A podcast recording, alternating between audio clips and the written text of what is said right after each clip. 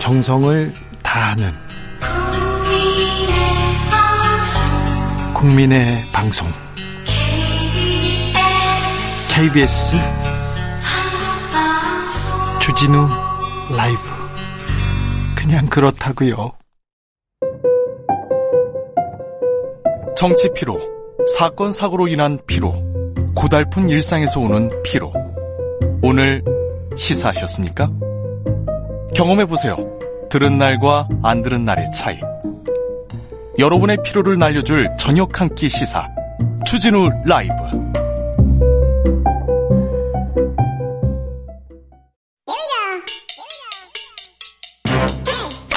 뉴스를 향한 진지한 고민 기자들의 수다. 라이브 기자실을 찾은 오늘의 기자는 은지혁이요. 시사인 김은지입니다. 자, 국감이 뜨겁습니다. 네. 최상병 사건은 이 국감에서 좀 마무리해야 될 텐데요. 네, 이제 물론 수사가 진행되고 있기 때문에 더 지켜봐야 될 텐데요. 네. 어제 군사법원 국감이 법사위에서 열렸습니다. 여기서도 여당, 야당이 적극적으로 이제 메시지를 냈는데요. 야당에서는 이제 박정훈 대령이 작성한 내부 문건을 언급하면서 윗선의 개입 여부에 대해서 계속해서 문제 제기를 했습니다. 네. 이제 뿐만 아니라 이제 어, 정부 여당이 항명이다라는 식의 이야기를 하는데 그렇다면 그런 사람을 수사단장으로 임명하는 게 말이 되느냐라는 식의 지적을 하기도 했었고요. 예, 예. 그리고 이제 보고받고 구체적인 내용을 파악한 해병대 일사단장에 대해 과오가 있었다라고 하는 것이 어떻게 항명일 수 있느냐라는 지적을 했는데 네. 이에 대해서 신원식 국방부 장관은 이제 박 대령이 거짓말쟁이다라는 취지의 반박을 했습니다. 그런데 문건에 BH 그리고 VIP 이런 내용이 나왔잖아요. 통상적으로 VIP라는 이런 문건은 대통령 의미하지 않습니까?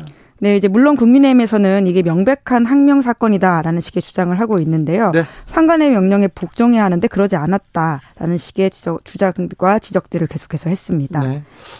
한 문건이 논란의 중심이 됐습니다. 네, 이종섭 전 장관 재임 시절이었던 지난 10월 4일 공개된 문건인데 네. 제목이 해병대 순직 사고 조사 관련 논란에 대한 진실이라고 하는 것이거든요. 네. 이에 대해서 김영배 민주당 의원은 이제 이전 장관이 사실과 다른 문건을 만들도록 지시했다라는 지적을 하면서 이것이 제2의 댓글 조작 사건처럼 지시한 거 아니냐라는 식의 주장을 하기도 했습니다. 네. 이에 대해서 국방부는 이제 순직 해병대 상병 사건과 관련해서 국방부에서 공식적으로 발표한 내용을 종합 해서 정리한 것 뿐이다라는 식의 반박을 했고요. 다음 뉴스로 가볼까요? 네, 천 명이 넘는 소방관이 이태원 참사 트라우마에 시달렸다라고 합니다. 아, 이태원 참사 1년이 가까이 다가오는데 이렇게 힘드셨군요. 얼마나 많은 사람들이요? 예, 1316명이 1316명이나요? 예, 치료나 관리를 받았다라고 하는데요. 10월 네. 29일 다가오는데 1년 동안 그렇게 현장에서 헌신했던 소방관들은 아주 고생했다라는 것을 알 수가 있습니다. 국가가 좀 적극적으로 나서서 이거 좀 치료에 매달려야 될 것 같습니다. 네, 이제 물론 오는 2025년까지 국립소방병원 문 연다라고 하고요. 뭐 여러 가지 지원들이 있긴 합니다만은 이제 가장 본질적으로는 이런 외상 후 스트레스 장애를 공무상 재해로 인정해야 된다라는 지적도 나오고 있고요. 공무상 재해 맞잖아요. 네, 이제 뿐만 아니라 이제 현장이 원하는 지원과는 좀 거리가 있는 것들이 지금 지원되고 있다라는 지적도 나오고 있습니다. 특히나 이제 심리 치료 받고 싶어도 네. 다른 동료에게 이제 부담이 되거나 자 업무 부담이 더 올라갈 수도 있기 때문에 그러니까요. 제때 치료받지 못하는 사례가 많다라는 지적에 지적이 있는데요. 근데 이거 소방관 인력 부족하다 부족하다 이 얘기는 계속 나왔지 않습니까? 네, 그렇습니다. 결국 그 문제로 좀 바라봐야지 본질적으로 이제 국가를 위해 희생하고 시민들에게 다가가는 소방관들 처우가 개선될 수 있다라고 볼 수 있는데요. 네. 특히나 이제 과부하가 극심한 곳이 서울 지역이라고 합니다. 소방관 한명 명당 담당하는 인원이 전국 평균 800명이라고 하는데요. 서울은 1,300명 수준이라고 하거든요. 이러한 상황이 좀 개선되지 않으면 사실 시민의 안전에 피해가 된다 라고 하는 것을 우리가 좀 알 필요가 있을 것 같습니다. 마지막으로 만나볼 뉴스는요? 네, 이스라엘 하마스 전쟁으로 미국 대학가가 갈렸다라고 합니다. 네.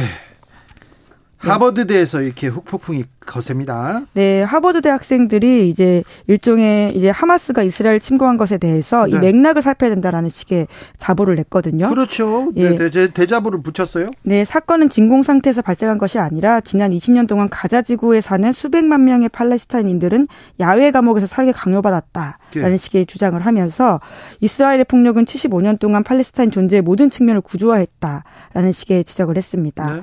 이런 학생들의 이야기가 이제 또 34개 단체 공동 공동으로 서명까지 됐는데 좀 논쟁적인 내용이다 보니까 미국 사회가 전반적으로 민감하게 아니요, 근데 학생들이 이렇게 주장할 수 있죠. 이렇게 또 대자보를 붙일 수도 있는데 이번에는 또 발끈하더라고요. 네, 이제 뭐 우선은 이제 하마스의 테러라고 하는 지점들이 분명히 있기 때문인데요. 네. 이제 하버드 총장 같은 경우에는 이제 하마스가 자행한 테러리스트의 만행을 규탄하는 데는 의심의 여지가 없다라고 공식적으로 밝혔는데 이제 그것이 부족하다라는 식의 지적들이 계속 나오다 보니까 더욱 더 이 상황이 번지고 있는 것인데요. 심지어 이제 정치권에서도 비판의 목소리를 내고 심지어 이 한마디씩 하더라고요. 네, 이 상황에 들어간 학생들은 취업에도 영향을 미칠 수 있다라는 지적이 나오고 있습니다. 하, 어떻게 이렇게 됐죠? 네, 허지, 헤지펀드계의 거물이었던 사람이요. 네. 이스라엘 비난 성명에 서명한 학생들의 이름이 월스트리트 취업 블랙리스트에 올랐다라는 사실을 공개하기도 했고요. 이거는 또 아니잖아요. 네. 이거는 또 다른 또 검열이잖아요. 네, 그렇죠. 게다가 심지어 이 이스라엘 규탄 성명을 냈던 하버드대 학생 이름과 사진이 지난 10일에 공개되기도 했다라고 합니다. 그래서 막 어디서 비난받고 있는데 그래서 학생들이 입장 바꾸고 막 그런 사람도 있어요. 네, 이제 한국으로 따지면 트럭 시위라고 할 수 있는 것들이 트럭에다가 그 학생들의 이름 그리고 내용들을 비난하는 것들이 꽤 있는데 아니 생각이 다르다고 이렇게 이름을 얼굴을 공개하면서 이거는 혐오의 한 방법 아닙니까? 이래서는 안 되죠. 네, 그래서 더욱더 지금 미국 사회 내에서 논쟁이 세게 일고 있다라고 하는데 네. 어, 지금 상황에서는 여튼 학생들이 개별적으로 본인을 보호해야 될 수밖에 없다 보니까 계속 이 지지 성명에서 이름을 빼고 있는 상황이라고 네. 합니다. 사회가 조금 더 나아지는데 보탬이 되려고 이렇게 사회 운동에 투신했던 사람들이 있어요. 대학교 때. 그래서 감옥에 갔다 온 사람들도 있고 그런데 왜 그 사람들이 편한 길 말고 그 길을 갔을까? 그 어려운 길을 걸어갔을까? 그거에 대해서도 좀 생각해 봐야 되는데, 하버드에서 이 전쟁을 바라보는 다양한 견해가 있을 수 있습니다. 내 생각하고 다르다고 해서 이렇게 혐오하고 비난하는 거는 아닌데, 왜 세상이 이렇게 각박해지고 이상해져 갈까요? 기자들의 수다 시사인 김은지 기자와 함께 했습니다. 감사합니다. 네, 고맙습니다. 교통정보센터 다녀올까요? 이승미 씨.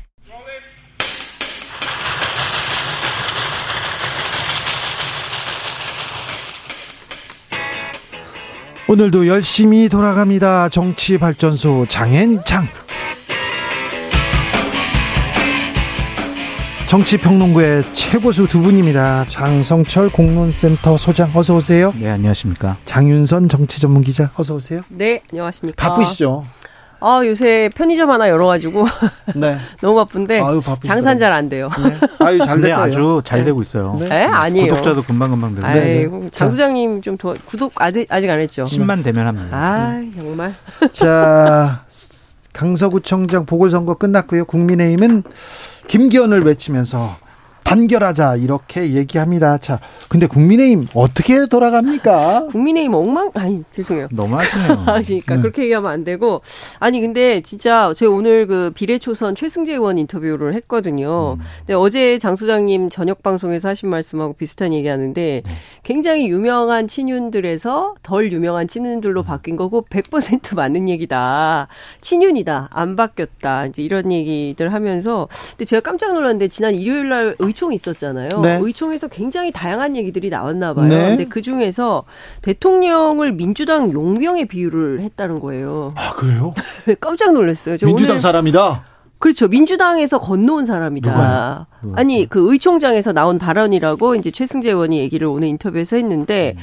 그러니까, 그러니까 예컨대 민주당에서 꼬았는데, 네. 그랬는데 우리 당이 지금 새롭게 역사를 쓰자고 했는데 과연 체질이 바뀌었다고 말할 수 있는 거냐. 네. 이러면 제대로 된 거라고 볼 수 없다라는 얘기를 했는데 실제로 전체 의원이 한 80에서 90%가 영남 출신들이잖아요. 네. 그러니까 수도권 민심하고 좀 괴리가 있고 어떤 중요한 변화, 그러니까 말로는 변화한다고 하는데 실제로 국민의힘 체질 개선에 어, 안 됐다. 체질, 체질 개선이. 그러니까 네. 사실상 이준석 대표 시절에 새로운 젊은 당대표를 세워서 뭔가 바꾸려고 시도했으나 결국 무의로 돌아간 이 상황이기 때문에 지금 큰일 났다. 어, 내부에서 특히 수도권 큰일 났다. 이런 얘기 하고 있다고 합니다.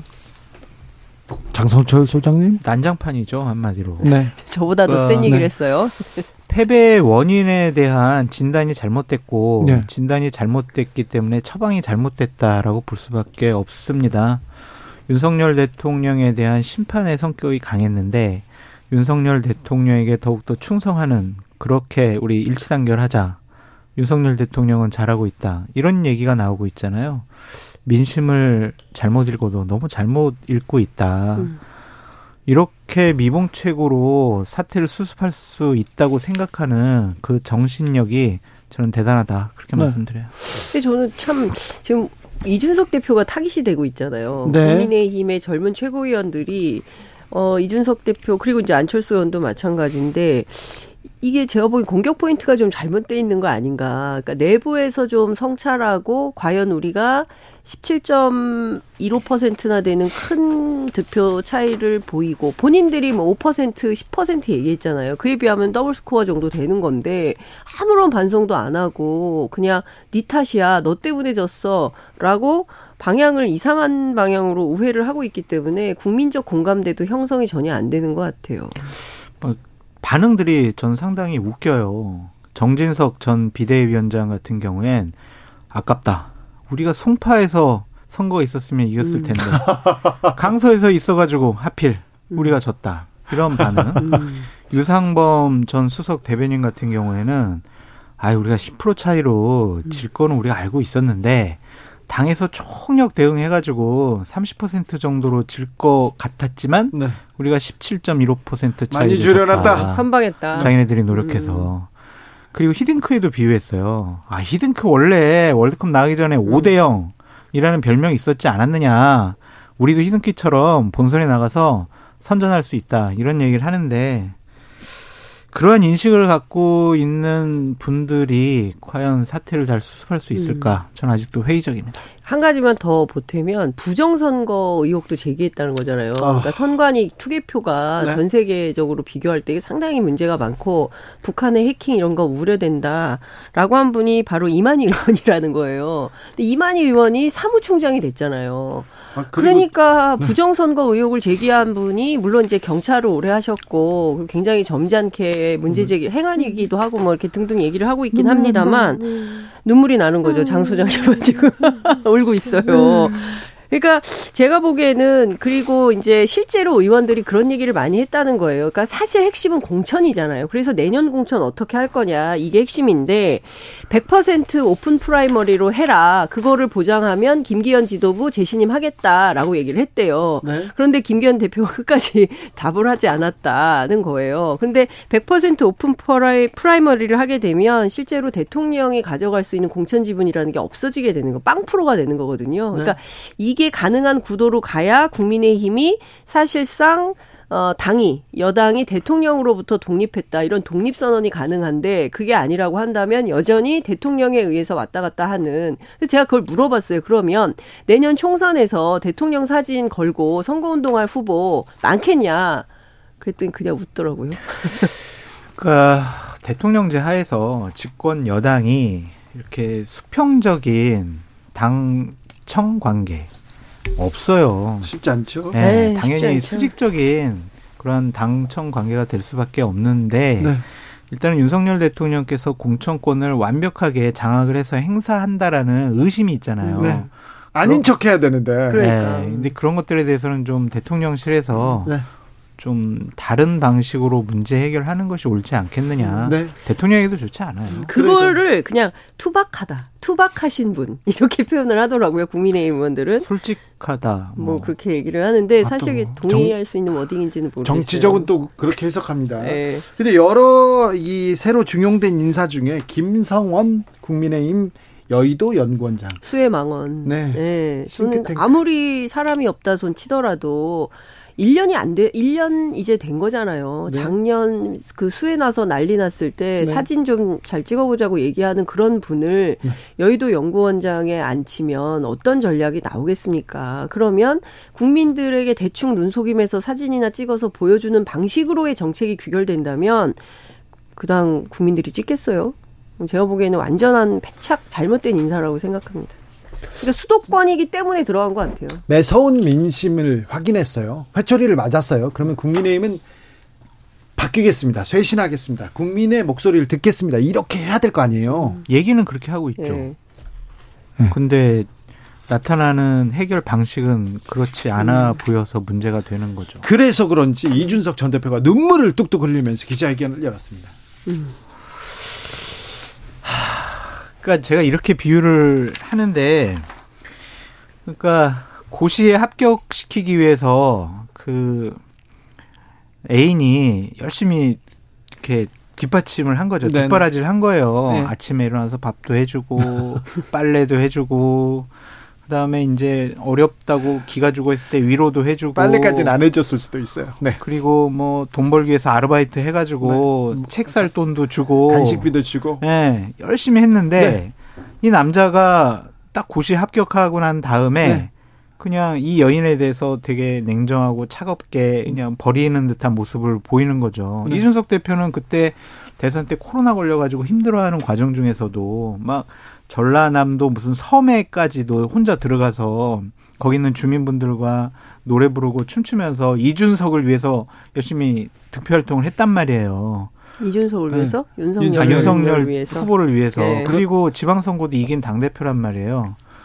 근데 나를 이렇게 버리고 네. 그런 회한들 과거의 추억들이 떠올라서 울은 거 아닌가? 아니 그런데 그때 뭐 뒷바라지가 헌신적이지는 않았다. 밥도 중간에 도망. 근데 이런 거죠. 중간에 도망도 갔다. 집 나갔다. 그 남자가 갑자기 음. 게임만 하는 거예요. 공부를 안 하고 그러니까 공부를 안 하면은 내가 이제 앞으로 밥도 안 해주겠다. 이제 이런 건데 그거를 막 나중에는 모욕감으로 생각을 하는 거니까. 네. 근데 이제 좀 구분을 해야 될 것 같아요. 그러니까 제가 이준석 캠프 관계자에게 물었더니 윤석열 대통령과 헤어질 결심이지 국민의힘과 헤어질 결심은 아니다. 이제 이런 얘기를 해요.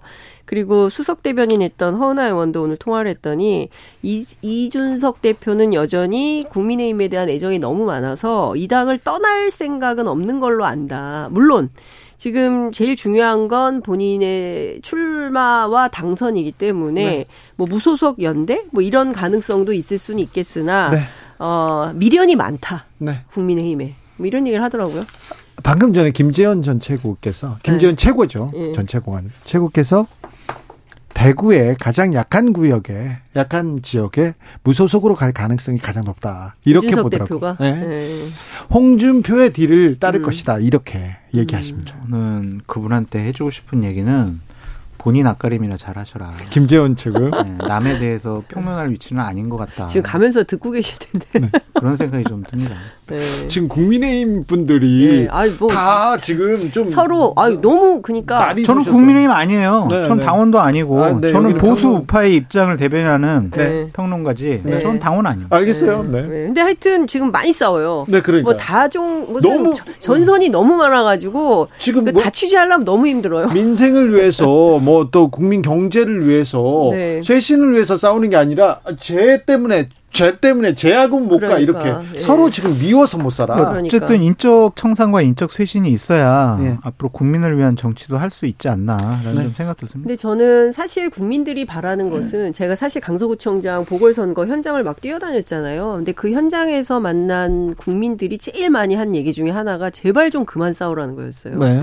뭐 때문에 그래. 그렇게 싸우냐? 그만 싸우라라는 얘기하고 그다음에 지금 먹고 살기 힘들어 죽겠는데 정말 당장 이 고물가 때문에 시장 가기가 겁나는데 도대체 정치인들은 그냥 맨날 표 달라고 할 때는 뭐 무슨 뭐 뭘 해결하겠다, 뭘 하겠다 막 이렇게 난리를 치는데 실제로 해결된 건 하나도 없다. 네. 심지어 내발산동에 한 곳은 재래시장에 그 빗물바지가 있고 예산이 없어가지고 한쪽은 빗물바지가 없다는 거예요. 그러니까 이런 거라도 좀 해결해라라는 얘기를 국민의힘 중진이 들었다는 거예요. 민주당 진교훈 구청장이 이제 해결해야 될 문제다. 뭐 그렇긴 하지만 하여튼 뭐 문제가 심각한 것 같아요. 정치인들이 왜 싸우냐면요. 네. 지들은 이제 먹고 살만해서 그런 거예요. 아, 그런 고자진들 아홉 명이 있지. 도박도박 월급 나오지. 네. 그렇죠. 자기 밥그릇만 챙기면 되니까. 주지. 그러니까 자, 자꾸 정치 혐오가 많아지는 것 같아요. 그러니까요. 네. 지금은 국민의힘 정부 여당이 책임이 있다 해서 음. 정부 여당이 회처리를 들었어요. 뭐 민주당도 잘하는 건 아니다. 네. 하지만 윤석열 잘해라 지금 회처리를 그렇죠. 들었는데 자 정치자 댓글에 계속 양당 다 정신 차려야 된다 이런 음. 말이 가장 많습니다. 그런데 어떤 당이 정신을 차릴까요?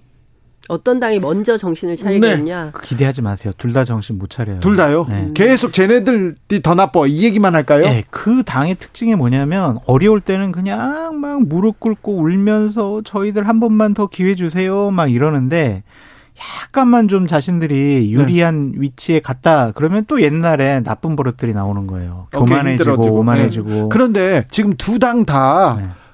우리는 잘못했습니다. 우리가 쇄신하겠습니다. 한 번만 기회를 주세요. 이런 당은 없는 것 같아요. 그러니까 아직도 지금 여론조사 해보면 두 당 비등비등하잖아요. 여론조사 해보면. 아니 근데 저는 그러니까 서로 착각에 빠져 있죠. 아니 근데 졌잖아요 이번에 선거에서. 그렇죠. 국민의힘은 심판을 받은 거고요. 그러면 민주당은 안전하냐? 그렇진 않죠. 민주당은 민주당도 언제든지 어, 잘못하면 회초리를 들 거고 그 회초리 맞을 수 있기 때문에 똑바로 잘해야 된다라는 내부 경각심과 경고가 상당히 있는 건 사실이에요. 왜냐하면 지난 대선에서 졌고 지방선거에서도 아주 크게 졌고 큰 선거는 다 졌어요. 네, 큰 선거는 다 졌기 때문에 내년 총선에서 어떻게 될지 모른다. 요거 한석 그 저 구청장 선거 하나 이겼다고 해서 승리감에 자아도 뒤에 빠지면 내년 선거 또 진다. 이런 경각심이 있는 건 사실이고 그래서 뭐 민생 중심으로 경제 중심으로 적극적으로 살피겠다. 당장 국감의 목전에 있고 그리고 어, 해결해야 되는 현안들이 있기 때문에 그걸 중심으로 간다. 뭐 이런 입장인 것 같아요. 네.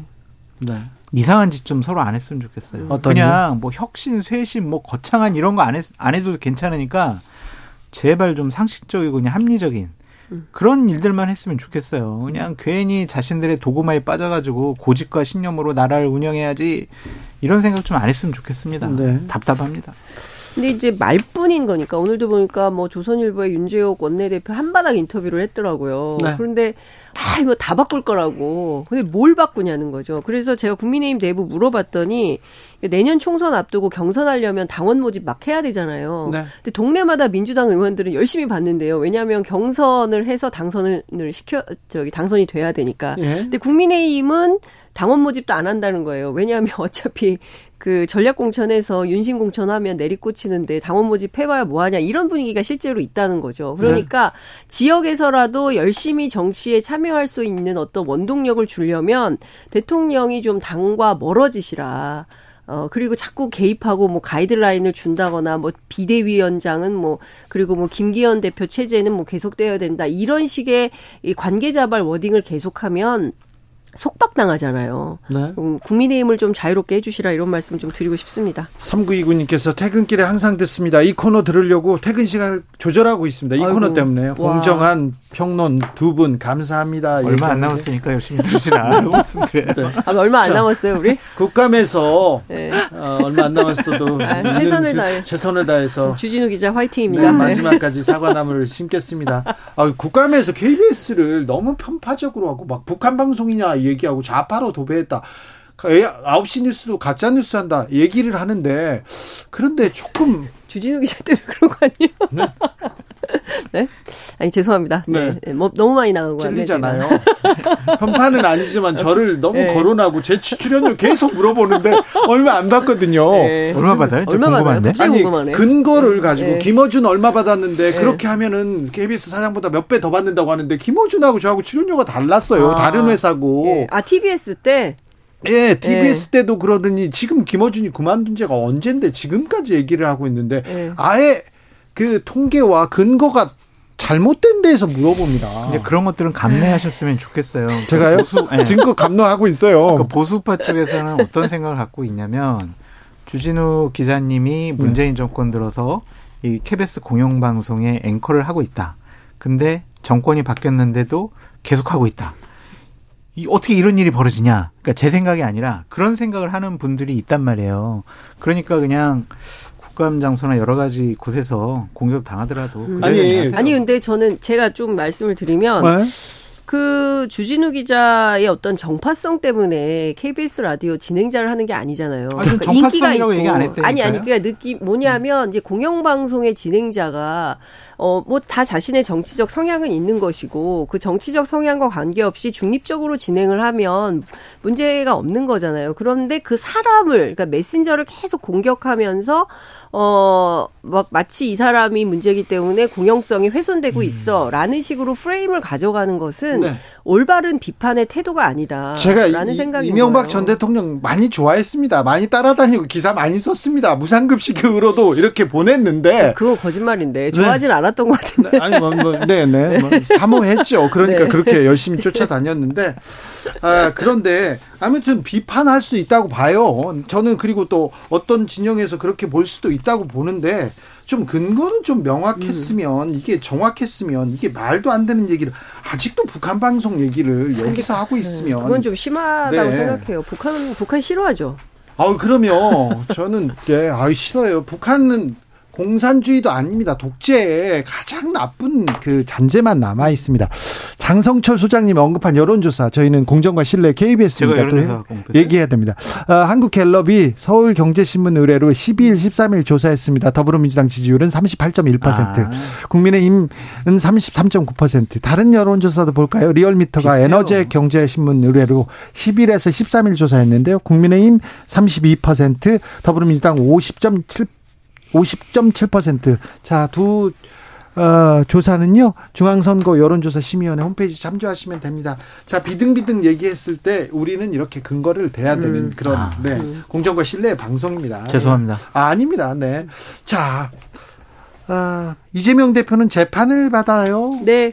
뭐 오늘 추가 기소됐어요. 그렇기도 하죠. 그리고 네. 원래 어제 출근을 하려고 하다가 네. 몸이 오늘 예 그것도 있고 오늘 하루 종일 재판 받아야 되는데 또 왔다 갔다 하다가 더 그 안 좋아질 수 있어서 아예 그냥 좀 푹 쉬고 몸을 만들어서 나오는 게 낫겠다라고 판단을 했다는 건데 이제 중요한 건 이제 재판이 늘어날 것 같아요. 그러니까 네. 오늘 그 대장동 위례 뭐 성남 FC 뭐 그 세 가지인데 이거 말고도 어, 또 다른 재판이 계속 잡히게 되면 일주일에 뭐 두 번, 세 번 이렇게 그래서 또 이번에는 어, 그동안 사법 리스크였는데 이제 언론에서 재판 리스크라고 네. 워딩을 바꿔 가지고 기사들을 쓰고 있더라고요. 근데 네. 어, 오늘 뭐 재판받고 나오면서 그런 얘기를 했더라고요. 재판정에서 뭐 50년형 정도 검찰 수사에 따르면 그렇게 받을 그 수준인데 네. 이런 일을 했겠냐. 10원 한 장 받은 일 없다라고 주장을 하고 있습니다. 재판 과정이 어떻게 될지 좀 지켜봐야 될 것 같습니다. 오늘 국감장에 나오는 서울중앙지검장이 하나하나 다 모두 중대사안이고 구속사안이다. 이렇게 음. 또 얘기했더라고요.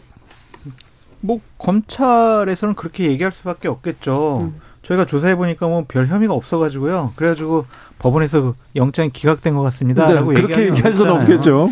근데 저는 이재명 당대표에게 지속적으로 이제 드리고 있는 말씀인데 본인의 개인적인 일이잖아요. 민주당 당대표로서 했던 잘못들이 아니란 말이에요. 네. 그 그런 것들은 좀 당대표직을 그만두고 본인이 음. 좀 사법적인 리스크, 재판 리스크를 떨쳐버리고 난 다음에 민주당으로 복귀해서 정치를 하시는 것이 어떨까라는 생각이 들어요. 민주당이 지금 절호의 길을 맞이한 거거든요. 국민의힘 되게 좀 혼란스럽잖아요. 여권 전체가 지금 흔들흔들거린단 말이에요. 전국 주도권을 완벽하게 민주당이 가져갈 수가 있는데 이재명 당대표 재판 또 사법 리스크 이런 얘기 때문에 계속 발목이 잡혀요. 음.